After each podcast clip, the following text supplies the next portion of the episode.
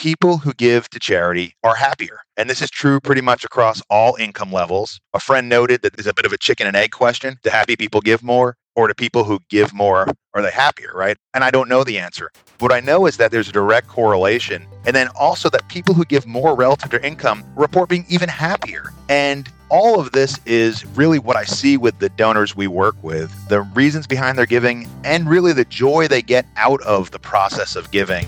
Welcome to the Mitlin Money Mindset Show. This is a podcast about the financial, money, and recreational mindset needed to successfully plan for and live your best life before and through retirement. Let's dive into today's show.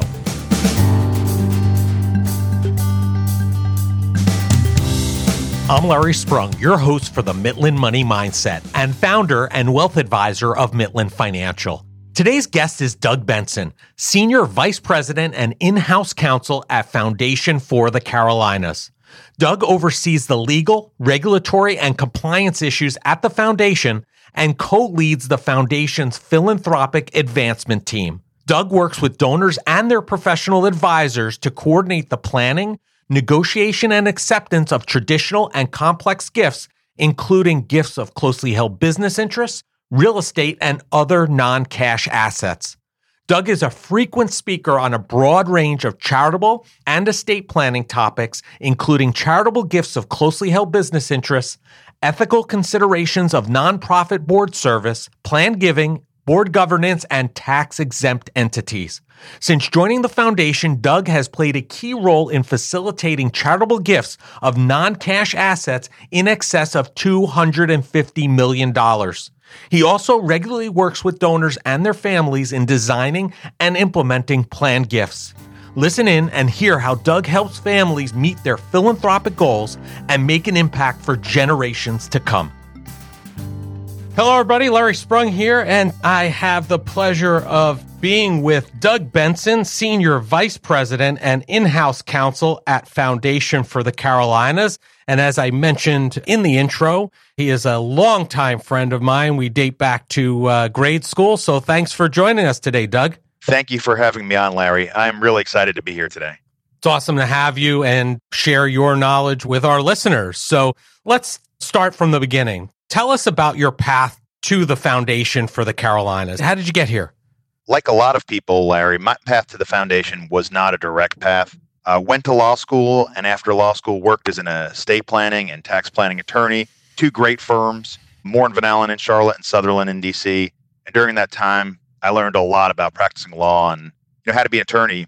And about 11 years ago, and as these things happen, one of the partners that I worked with died very unexpectedly and very suddenly. And it was one of those points in life that leads to a lot of reflection. I started asking whether DC was right for my family. You know, did I want to continue to practice law at a big firm? And I had two young daughters, and the question was, was I happy with my work life balance? And my wife and I did a lot of soul searching, ended up back in Charlotte, North Carolina. And as these paths happen, I found out about this job posting, posting ultimately right before it closed from a friend who I wouldn't have expected would be the person who told me. That was nine years ago.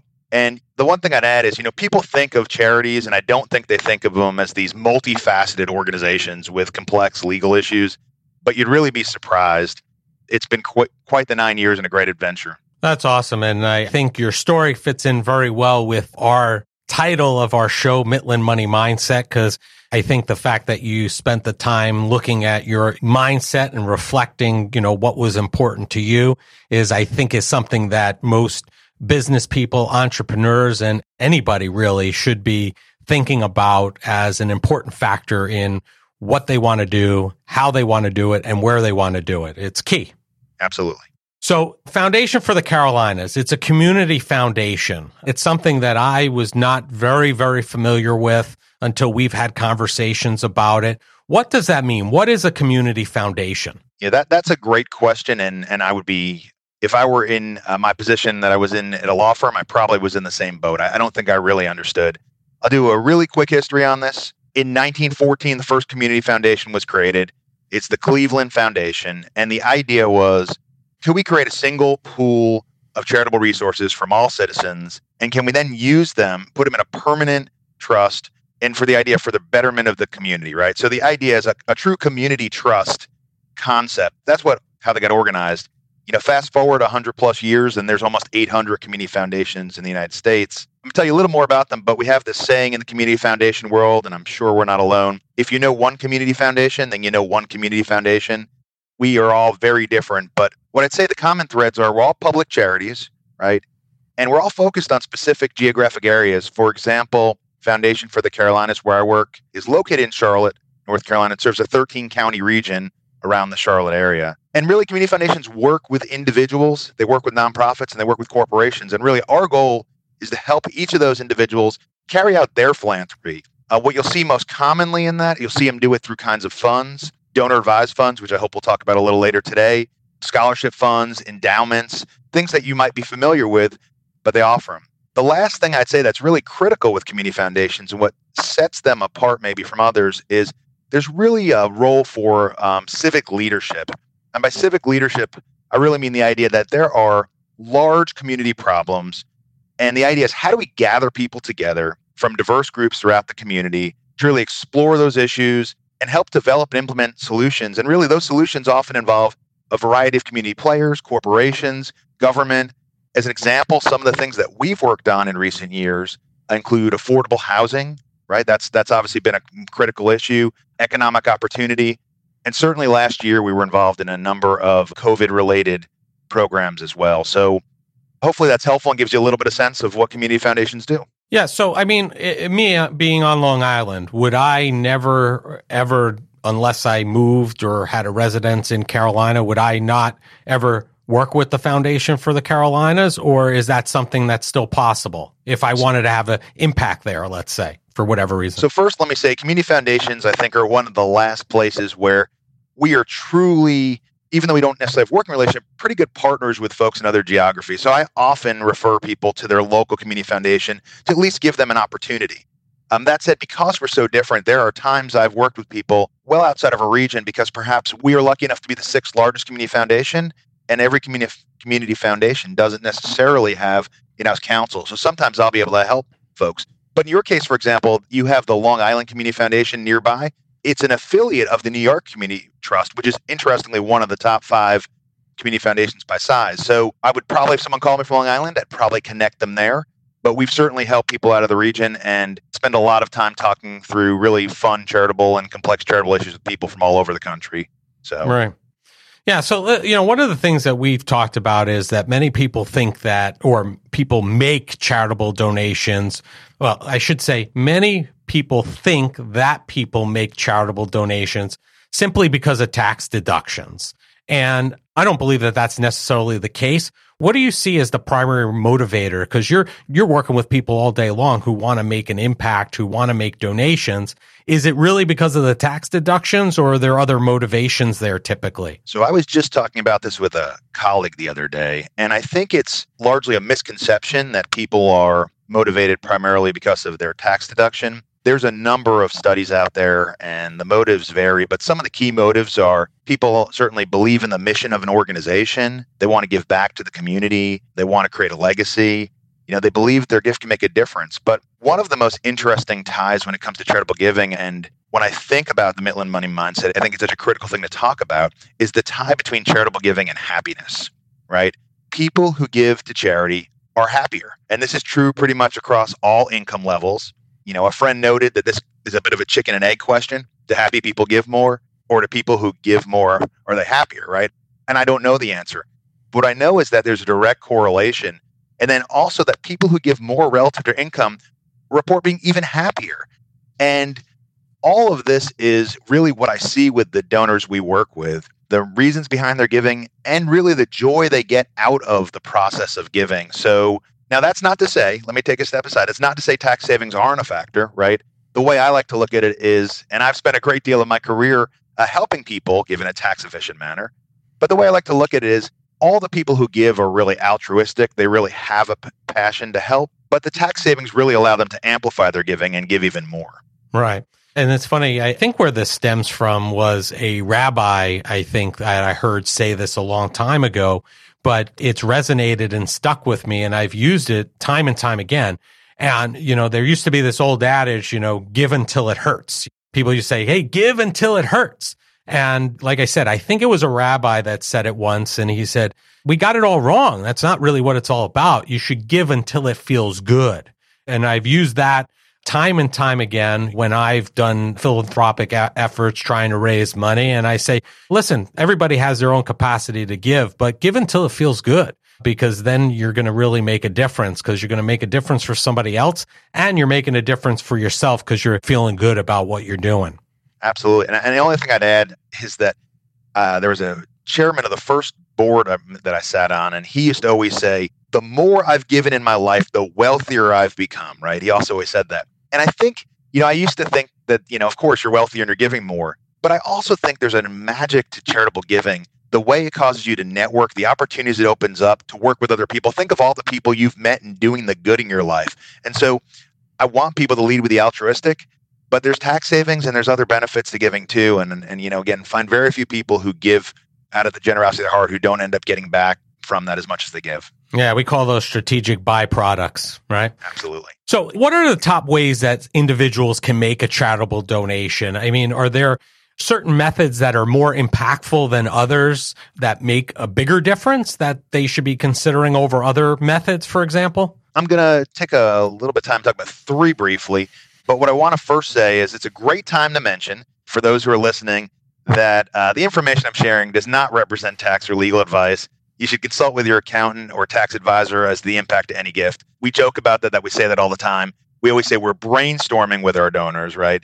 But what I'm telling you is are things I want you to think about. Um, if you're an advisor for your clients, and if you're an individual, you know, for yourself. Sure. Total giving in the United States, you know, let's start with that, was 450 billion the last year it was measured, right? And individuals account for over 300 billion of that. And as you might have guessed, the majority of that giving is done in the form of cash, right? Whether it's a check, actual cash, credit card. And it's an easy way to give, but it's also the least tax efficient way to give. So the first thing I want to stress is one of the best ideas for charitable giving is giving appreciated publicly traded stock. I always use the same examples Apple and Amazon, right? There are people out there who bought it years ago into a stock. The stock has appreciated greatly and they're charitable and they're planning to give. And you know, gifting those securities directly to charity as opposed to giving cash provides two significant benefits. First, the donor is going to get themselves a charitable deduction equal to the value of the stock on the day, and there's a way to value it, but that's not really terribly important. But the additional thing is the charity can sell that stock, right, and then not pay capital gains. And so if you compare the situation, if you imagine someone with you know, it doesn't have to be a big number, but let's just let's just say, you know, thousand dollars of stock in Amazon and uh, it's highly appreciated, thousand dollars of cash, and they're trying to figure out how to give that thousand dollars. If they give it in the stock, what they're going to find is two things. One, the donor who gives the stock is going to end up with a bigger deduction. And I'm sorry, I, I kind of jumped ahead a little bit. Let's assume that they're going to sell that stock. That they might sell that stock, right, and give the proceeds really, as opposed to as opposed to giving the sure. um, the stock if they sell the stock and give the proceeds, right, versus giving the stock, they're going to get a bigger deduction, right? Because they're going to have to pay taxes on that. In addition, charity is going to end up with more money in its hand, right? And so who doesn't want to win where they end up with a better tax deduction? Charity ends up with more dollars. And in the end, you've given, you know, you've used the same asset. Now, you might talk to a donor and say, Well, I really like my stock. I don't want to give away the stock. And the one thing I'd say there is, again, imagine they have stock and they have cash, right? And this is really where it comes into play. They could give that stock away and then repurchase it, right? And mm-hmm. what they're really doing is they're allowing that low basis, right, to be to be stock to be given away and purchasing again with a new basis at the current value. It really sets them up for reduced taxes later and, and again benefits charity the way we talked about. And you probably see that a lot. Yeah, we recently had, I, I sit on a board of a uh, charity out here on Long Island, and we recently had somebody who donated appreciated stock, and he was very pleased with it because he had bought it right at the beginning of 2020 and he had huge appreciation and it was fine. He was more than happy to donate the stock. He said, listen, you guys can benefit from my benefits. And he was thrilled because he didn't have to write a check. He just utilized this huge gain that he had in these securities and used that as his donation to our organization. And then we ultimately went ahead and sold it. There was no tax ramifications for doing that as the nonprofit. And then we had the cash that we were able to now utilize towards the project that we're uh, working on. So it's a win-win. It is. And, and, and what I'd add on that is, you know, there are also opportunities at times to partner. Some charities aren't going to be able to accept stock gifts, right? They're smaller. And there are opportunities to partner with organizations like community foundations, potentially make those gifts of stock, and then have the cash end up in the charity's hand. But two more quick things I'd love to talk about. One of them is IRA qualified charitable distributions, right? And this is only going to impact a limited group of people, but for the individuals it impacts, the opportunity is too big not to talk about it. So if you have a client who is reached the age of 70 and a half and they have an IRA and they're charitably minded, they might consider d- using their IRA to make charitable gifts. We always think of retirement accounts and IRAs as really an asset to gift at death. There's some great reasons to do that. But for those individuals who qualify, they can make tax free distributions directly from their IRA to pu- most public charities up to $100,000 per year. If you have two married couple, both over that age, right, they can each make 100,000 if they each have an IRA. So that's 200,000. The great part is those qualified distributions not only don't end up rolling in an income, but they also satisfy required minimum distributions, which come in place at age 72. So just to ask you a question there, you said that the, for the QCD, just for our listeners, that starts at 70 and a half, even though the required minimum distributions now don't start until 72. That's right. The Secure Act came in last year and separated those two. They'd both been 70 and a half. So you do have that year and a half in between, which people ask the question. But I guess the way I look at it is if you're going to make those charitable gifts anyway, the IRA is still a great place to make the gifts because it means there's less in the IRA that'll be taxed later, as opposed to, for example, the cash that you have, right? Or even securities that might end up being, you'll end up having capital gains on them later. It's sort of usually the worst asset for tax purposes. It's also a really good opportunity for people who, because of the increased standard deduction, don't itemize, right? So if you don't itemize in 2021, you know, there's a standard deduction of $25,100 and let's say you guys don't have deductions that would get you up there, by using the qualified charitable distribution, you're able to get the same or very substantially similar benefit to taking a deduction where you wouldn't have been able to anyway. So, again, for that group, I think to qualify, it's an important vehicle. Sure. The last thing I just want to mention quickly, and I'd be remiss not to mention it, is for closely held business owners, making a gift of their business before a potential sale or liquidation event can be extremely beneficial Many of the advantages are similar to those with publicly traded securities. Um, but the unique part is we, we see so many business owners who created a business out of nothing, right? Really sweat equity, hard work, and it's more money than they ever thought they'd have. And they see a liquidation coming uh, event coming up, and they're seeing millions of dollars they never expected, and they're making gifts of ten percent of it beforehand to a charity um, like Foundation for the Carolinas, and then those gifts, right, when the business is sold or liquidates, really create a charitable pool where you can do great work in the community. We've seen $250 million plus of those gifts in my time at the foundation. It's a growing area across the country. And again, for a business owner, it's something to think about, particularly with a approaching liquidation event. Sure. Yeah, those are great ways to turn your lifetime business into a uh, into a charitable endeavor, if you will. So let's pivot for a second here. You, you, mentioned it a little earlier, and we've heard a lot about donor advised funds in recent years. And what are they and how do they work? I know we've heard a lot about it, but I, I don't know that a lot of listeners are aware about what they are and how they work. Yeah, I wish I knew a lot more about donor advised funds when I was still in private practice and advising clients. You'll see a lot of different definitions of donor advised funds, but essentially, they're charitable investment accounts that allow you and usually your family to be strategic about your charitable giving. How can you be strategic? Well, you can make a gift today, right? Cash, marketable securities, or other assets to your donor advised fund. You then get a deduction immediately as though you, because the organization offering a donor advised fund is a public charity. So it's just as though you've given a gift to charity. And then the beauty is the assets are then held in an account They can be invested tax free in that account. And then you can recommend grants over time to any public charity, typically any public charity in the United States, right?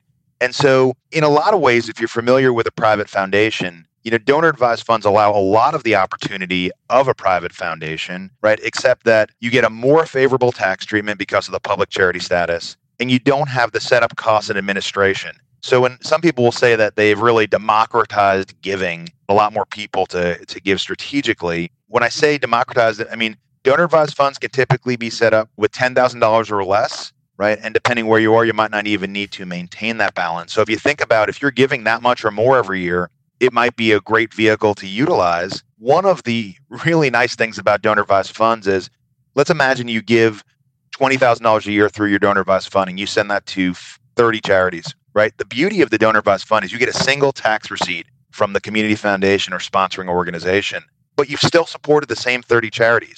And how have you done it? Probably in your own name, right? You can create, you can typically name them for your family. You guys might be able to have the Sprung Family Donor Advised Fund, right? And so when the charity sees it, it knows it's coming from you. It literally has an acknowledgement saying you're the advisor so they can contact you. And I find when I give most people, most organizations do send me the same kind of thank you letter letting me know. But it really simplifies when it's tax time. I've got literally one tax receipt. The one other thing I'd add is you can typically incorporate donor advised funds into your legacy planning, your plan giving, if you will. And so we have a lot of people who will provide that their IRA or their insurance policy or you know a bequest in a, in a will pours over their donor advised fund, and then from that donor advised fund, we can work with them on a on a legacy plan that really benefits the charities they want to. Why is that helpful? Well, I was an estate planning attorney, and I will say one of the things which I love doing but also hated doing was someone would come in and they'd have 10 charities listed and they'd want to change four of them, right? And it sounds like an easy change, but as an attorney, my job is to make sure on that republication of that codicil that the entire will works again or the entire right. trust works again. And so there's no really easy way to do it in an efficient way for the client. But in this case, you've named your donor advised fund and you can work with a partner like myself and then continue to make changes through time and not have to worry about the billable hours and the work involved and really work with someone who's focused on helping you figure out what you want to do charitably and get you to the right place. That's a great point. I, I, think, you know, the, the easier you can make updating your estate plan, the, the better. The less you have to go in and physically change it, the better. The less questions that'll get raised, et cetera, down the road.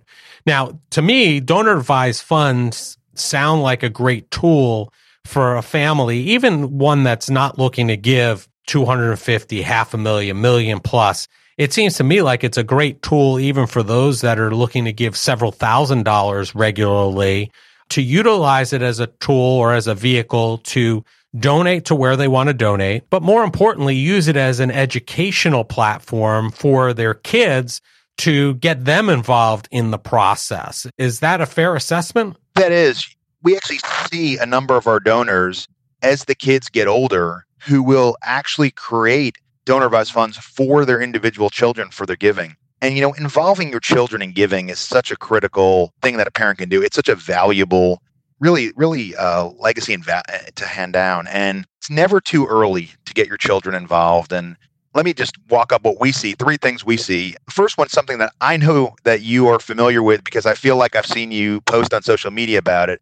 And for young kids, we talk about that spend, save, give jar, right? Right it's such a great visual and such a great way to teach kids.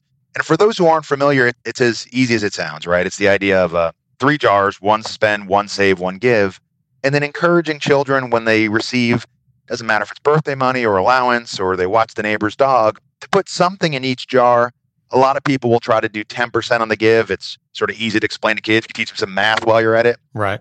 And then as that money grows, you can talk to the kid and say, what do you want to do with that? Right. And you're starting to have them think about charity and giving. And often there's a great opportunity there to volunteer as a family too, right? If it's if it's the Humane Society, there may be opportunities or a school. And so it's really bringing this early idea of giving right to children in a way that's accessible. When they get a little bit older, we'll talk about sometimes is giving them an opportunity to give on some of your discretionary giving, right? So let's say you give money every year and maybe you say to your kids, hey, and it doesn't really matter the amount. This year, I'd love for you to tell me where you'd like us to support $200 of our giving. and maybe ask them to do a little research and come and make a presentation or at least tell you why they're passionate about it. It's again, it's that next step. It's the evolving step. It's it's good family time together, and it's a great way to really bring them in the mix. And then taking that the next step is where you, we sort of came into this question. If you've brought your kids along there, a donor advised fund may be a great great place to go next. We have people who at 18 will who have who have larger donor advised funds will create smaller ones for their children, right? Mm-hmm. And in addition to creating that habit of giving, right, which will last a lifetime, you're giving them some social capital too, right? Something that allows them when you're young and you give at any meaningful level, people are going to reach out to you. You're going to get opportunities to be on boards, to be involved. And so it benefits everyone involved and it's a lot of fun. And and by the way, children who learn giving from their parents are far more likely to teach their children and give more, right? It's it's just yeah. such a great thing to do. It becomes like that endless feedback loop, right? Where you start it off and you kick it off and it keeps going. One of the things that we keep talking about is legacy, which we've seen, I'm sure you see it quite frequently, where it's a very important thing to people to leave the world a better place, different, having something to show for it when they're no longer here. Besides the donor advised fund route, which we just discussed, how else are you seeing people accomplish leaving a legacy? Legacy, whenever I hear the term, I always think of the same thing. I'm in the space and I hear legacy all the time. And I always think of the end of Hamilton. And for those who may not remember it, it's uh, right before Hamilton is shot by Aaron Burr. He says, Legacy, what's a legacy? Planting seeds in a garden that you'll never get to see, right? And such a nice visual. And obviously, Hamilton's so popular, and hopefully, this will inspire people to go back and listen to the soundtrack again or watch it on TV. But it really is this idea it's this idea of creating something for tomorrow that will outlive you. And really, trends show people are thinking about legacy way earlier. You know, we work with donors, and I guess the things we often do is we want to help them determine what philanthropy means to them. Let's take a step back. I go back to my life as an estate planning attorney, and I was like, where do you want to give your money, right? But I didn't have the time because there were so many other issues to talk about what philanthropy means to the individual, right? And then it's about crafting a plan that allows them to give with purpose and impact, right? So it's not just maybe they want to give to a charity, but why are they passionate about the charity? Is there a specific program that's involved? Have they talked to the charity? Are there ways, you know, they can really maximize that gift? And then also, do they want to engage their family? So we'll walk through a variety of exercises. You know, sometimes children are involved, sometimes they aren't. But really, for me, it's it's a blank slate out there with your dollars. You have charitable dollars in mind. Do you want to give it outright to an organization? Do you want to create an endowment that'll last them forever? Do you want to create a scholarship because somebody helped you along the way? Right? Do you want your children to take over your donor advised fund when you're done, be the advisor and give? And if so, are there things that are important for you to give to? Maybe there are maybe there are certain causes during your lifetime. The beauty is there's so many things that people can do. And for us, when I say this both for my organization, but community foundations in general, it's finding out what make, brings passion to people and getting them there which is one of the unique things that makes us different from other charities. We're really about bringing out other people's passion and getting them there and less about any individual cause. Right. Yeah. I mean, legacy means very different things to different people. It could be a very different thing to person A and completely different to person B. And it's just uncovering what their passions are. Can you share? Uh, have there been any cool ways, like unique ways that you've seen people leave a legacy that you're like, wow, I never even thought about that. And this is a great idea? I'll tell you a quick story that I always find to be very inspirational, and then I'll tell you something that you know you don't need huge dollars to do. So the inspirational story is we have two donors who were teachers, right? And you think of teachers and, and you say, well, how are teachers leaving a legacy? And like so many of our donors, they lived a very simple life, right? They did they, in their case, they didn't spend a lot of money and they didn't have children. And at death, they actually accumulated a fair amount of wealth. And what they decided to do with that is create a scholarship because education was so important to them, right? And so here's two teachers with the better part of a million dollars at death creating a scholarship that's going to you know help the next generation and really change other people's lives so i share that because again it's a story that people can imagine that many people can imagine relating to but but on an even taking it down one scale from there you know there is a very easy way to give and create what, what I think is a very meaningful legacy. Um, I mean, I'll, I'll, give you an example. Let's say there's an organization you support every year. Perhaps for you, it's the American Foundation for Suicide Prevention. I know it's extremely important to you and right. your giving. And let's say every year you give them five thousand dollars, right? Just just to do a mathematical example. And normally when you're doing that every year, when you pass, right, they don't have that $5,000 anymore and your ability to support them in perpetuity is sort of gone. But one thing we'll see people do is take $100,000, right? They'll take it out of their retirement accounts. They're giving a lot to their children and they'll carve out that piece and they'll have it put in an endowment with us, right? And every year that endowment will send out this idea of spendable amount. Think of it as income. And let's call it 5% because that's what it most traditionally is. And so each year, right, you're going to see AFSP get that $5,000 in your name. So what does that mean? You continue to show up, right, on their rolls as an important giver. And they're not looking for someone, you know, sort of fill that gap when the individual's gone. And again, we talk about accessibility. It's there for many, many people, right? That's something they can carve out even after they take care of their children, even after they, they take care of other organizations too. And so I use that as an example because it feels very attainable. Now, you can always add zeros and multiply, and we see people right. do it in much larger numbers. But I think that's great. The one other thing I'd share is, and this is really a community foundation issue, which I think is helpful, is that there are funds out there going back to that community trust concept that allow the community to do good work in your name afterwards, right? Allow them to deal with evolving needs. We have eight what we call community impact funds people can give to. And when you have these moments, right, COVID, right, and when you talk about equity and social justice and economic opportunity, 10 years ago, no one talked about these things the way they do now. No one focused on solving these issues the True. way they do now. And so while you can all you can certainly create a fund in your name, you can also be part of that larger collective, right? I go back to that idea. And if you think of it, $10 million is great. And it's great to come from one donor, right? But if 100 donors give $100,000, it's $10 million too. Right. And so there are so many ways to have that impact. And it doesn't have to be column A or column B, right? If you have $200,000, 100,000 to the community and $100,000 to your favorite charity, right? That's the beauty of getting together and talking through these things. What's important to you? How do you create your own legacy? And then how do you have a greater impact on the community going forward? Yeah, so I mean, I think that all great points. And I think what the takeaway I got from this is you don't need seven or eight figures to really make an impact or a donation or start thinking about being charitable. You can do it even at a smaller level. And if we had many more people thinking about this at a smaller level, collectively, we're making a huge impact, right? So I guess the question is, do you find that people are hesitant about approaching you, approaching other charities because they don't feel like they have that seven or eight figures and they can't make that impact. How do you get them over that hurdle? Well, the first hurdle we have is the same hurdle I had as an estate planning attorney. And it's nobody wants to discuss their own mortality, right? right so, so we have to get through that hurdle first. But All once, the unsigned documents, yeah, right? th- that's right. And somehow they always need to be signed before that vacation, right? Three years after they were in draft form, notwithstanding all the flights they've taken in between. There you go. But I digress.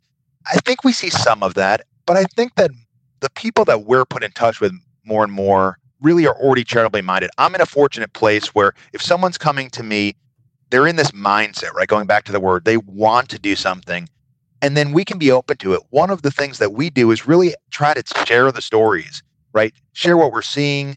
We certainly share the big stories. We have some great stories of people who've given tens of millions of dollars But we also have much more modest stories, stories of people who I always joke they fall in three camps. People whose children have enough, people who don't have children, and people who don't like their children, right? Those are the those are the three the three groups. Right. But in all cases, we see people coming in at more modest levels and and making a difference. And that inspires people. And hopefully things like this, like your podcast, will reach people and they'll realize they don't have to. I mean, the other thing that makes people nervous about giving and hopefully it's something that a community foundation can help with is i think people feel like once they commit to a charity even if technically a planned gift is always revocable and they could always undo it most people are very intimidated by the idea of making a change right? If i told an organization i'm giving them money it almost doesn't matter how they do. And by the way we hope right that they will work with their donors right? That's such an important piece for charities is to really value those relationships and embrace them. But with us because you're working through a a public charity whose goal is to help you get to third to, to different charities, you can come in and feel comfortable making that change. And when you're ready, tell tell the organization.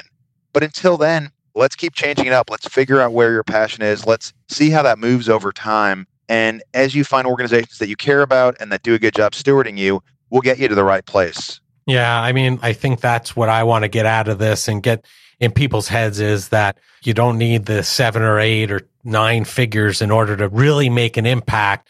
If we collectively identify something that we're passionate about and everybody does that, we'll have a greater impact. And like we said earlier, you'll create this endless feedback loop, whether it's with your kids, your grandkids, whomever, to show how you are charitably inclined. And inevitably that will sink in and it will move on to the next generation. And if we continue to do that, all these great organizations, and there are so many of them, right? There's so many great not for profits out there that are doing great work that could use dollars to even be more successful and do more work that we could all collectively have a huge impact. So, if nothing else, I hope people take that away from our conversation. Absolutely. And, and I'll share one really quick story that isn't at work, but I think it shows how the collective works.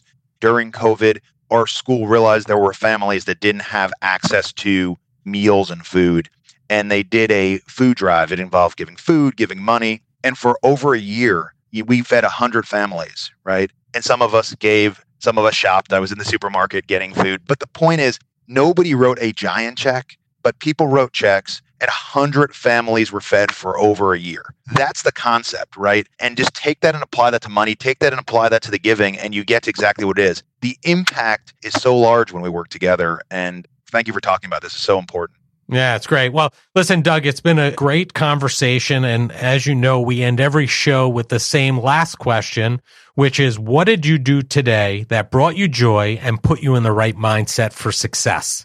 Well, I was looking forward to this question. It's a really wonderful thing about your podcast. And so let me first say, I certainly get joy from my family and my kids. I feel like I'd be a bad dad and husband if I didn't say that. But the thing that I do most days that really puts me in the mindset, and I did it today, was riding on my Peloton. I know you've talked about it before on the podcast for you. When I'm on a ride, it's just me and the bike and the instructor and the music. It's the one time a day where all the worries of work and all the worries of life and all the things ahead of me sort of go away. I know it's good for my mental health. I know it's good for my physical health. And notwithstanding the early commercials that sort of put Peloton in the wrong direction, I think it's a, I think it's really a wonderful product that for many people like me made the pandemic and really the last year much more enjoyable. And plus, I've been able to better connect with people like yourself who are fellow riders.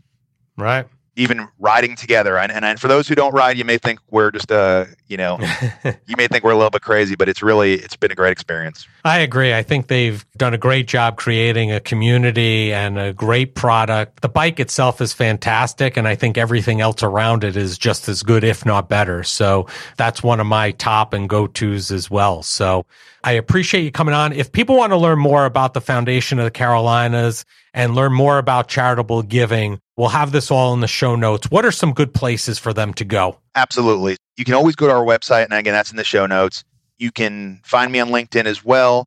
I would say beyond that, as crazy as it sounds, just search search for what you find passion about search for what interests you if you want to know more about you know charitable trust it's out there but but i would say if you want just one simple place start at either our website or another local community foundation find out what they do and then get connected and i'm certainly always happy to help people it's really a great thing to be able to connect people with their charitable passion. So thank you for having me and letting me talk about this today. Oh fantastic doug. Thanks for joining us and make it a great day. Thank you. I want to thank Doug Benson for being a guest on the Mitlin Money Mindset. Doug has taken his legal background and found a way to use it to help families create a legacy and make a charitable impact on the world. There are so many ways, large and small, that allow people to create a legacy, and having a career that allows you to help facilitate that is a rewarding one. I have known Doug for the better part of my entire life and have followed and admired his work, and I hope you will too. Doug can be found across all social media platforms, and all the contact information needed to find him can be found in the show notes. Thank you for joining us this week on the Mitlin Money Mindset. Make sure you visit our website at mitlinfinancial.com and be sure to smash the subscribe button so you don't miss a show. We encourage you to help others find our valuable content. And listen, please don't keep us a secret. You can also schedule an Is There a Fit call right from our website or by using the link that you'll find in the description section of your podcast player or app. Be sure to join us for our next episode to learn more about the mindset needed to successfully plan for and live your best life before and through retirement. The opinions voiced in the Mitlin Money Mindset Show with Lawrence Sprung are for general information only and are not intended to provide specific advice or recommendations for any individual. Past performance is no guarantee of future results. All indices are unmanaged and may not be invested into directly. Investing involves risk, including possible loss of principal. No strategy ensures success or protects against loss. To determine what may be appropriate for you, consult with your attorney, accountant, financial, or tax advisor prior to investing. Investment advisory services offered through CWM LLC, an SEC registered investment advisor. Guests on the Mitlin Money Mindset Show are not affiliated with CWM LLC. The charitable entities and or fundraising opportunities described herein are not endorsed by or affiliated with CWM LLC or its affiliates. The philanthropic interests are personal to us and are not reviewed, sponsored, or approved by CWM LLC.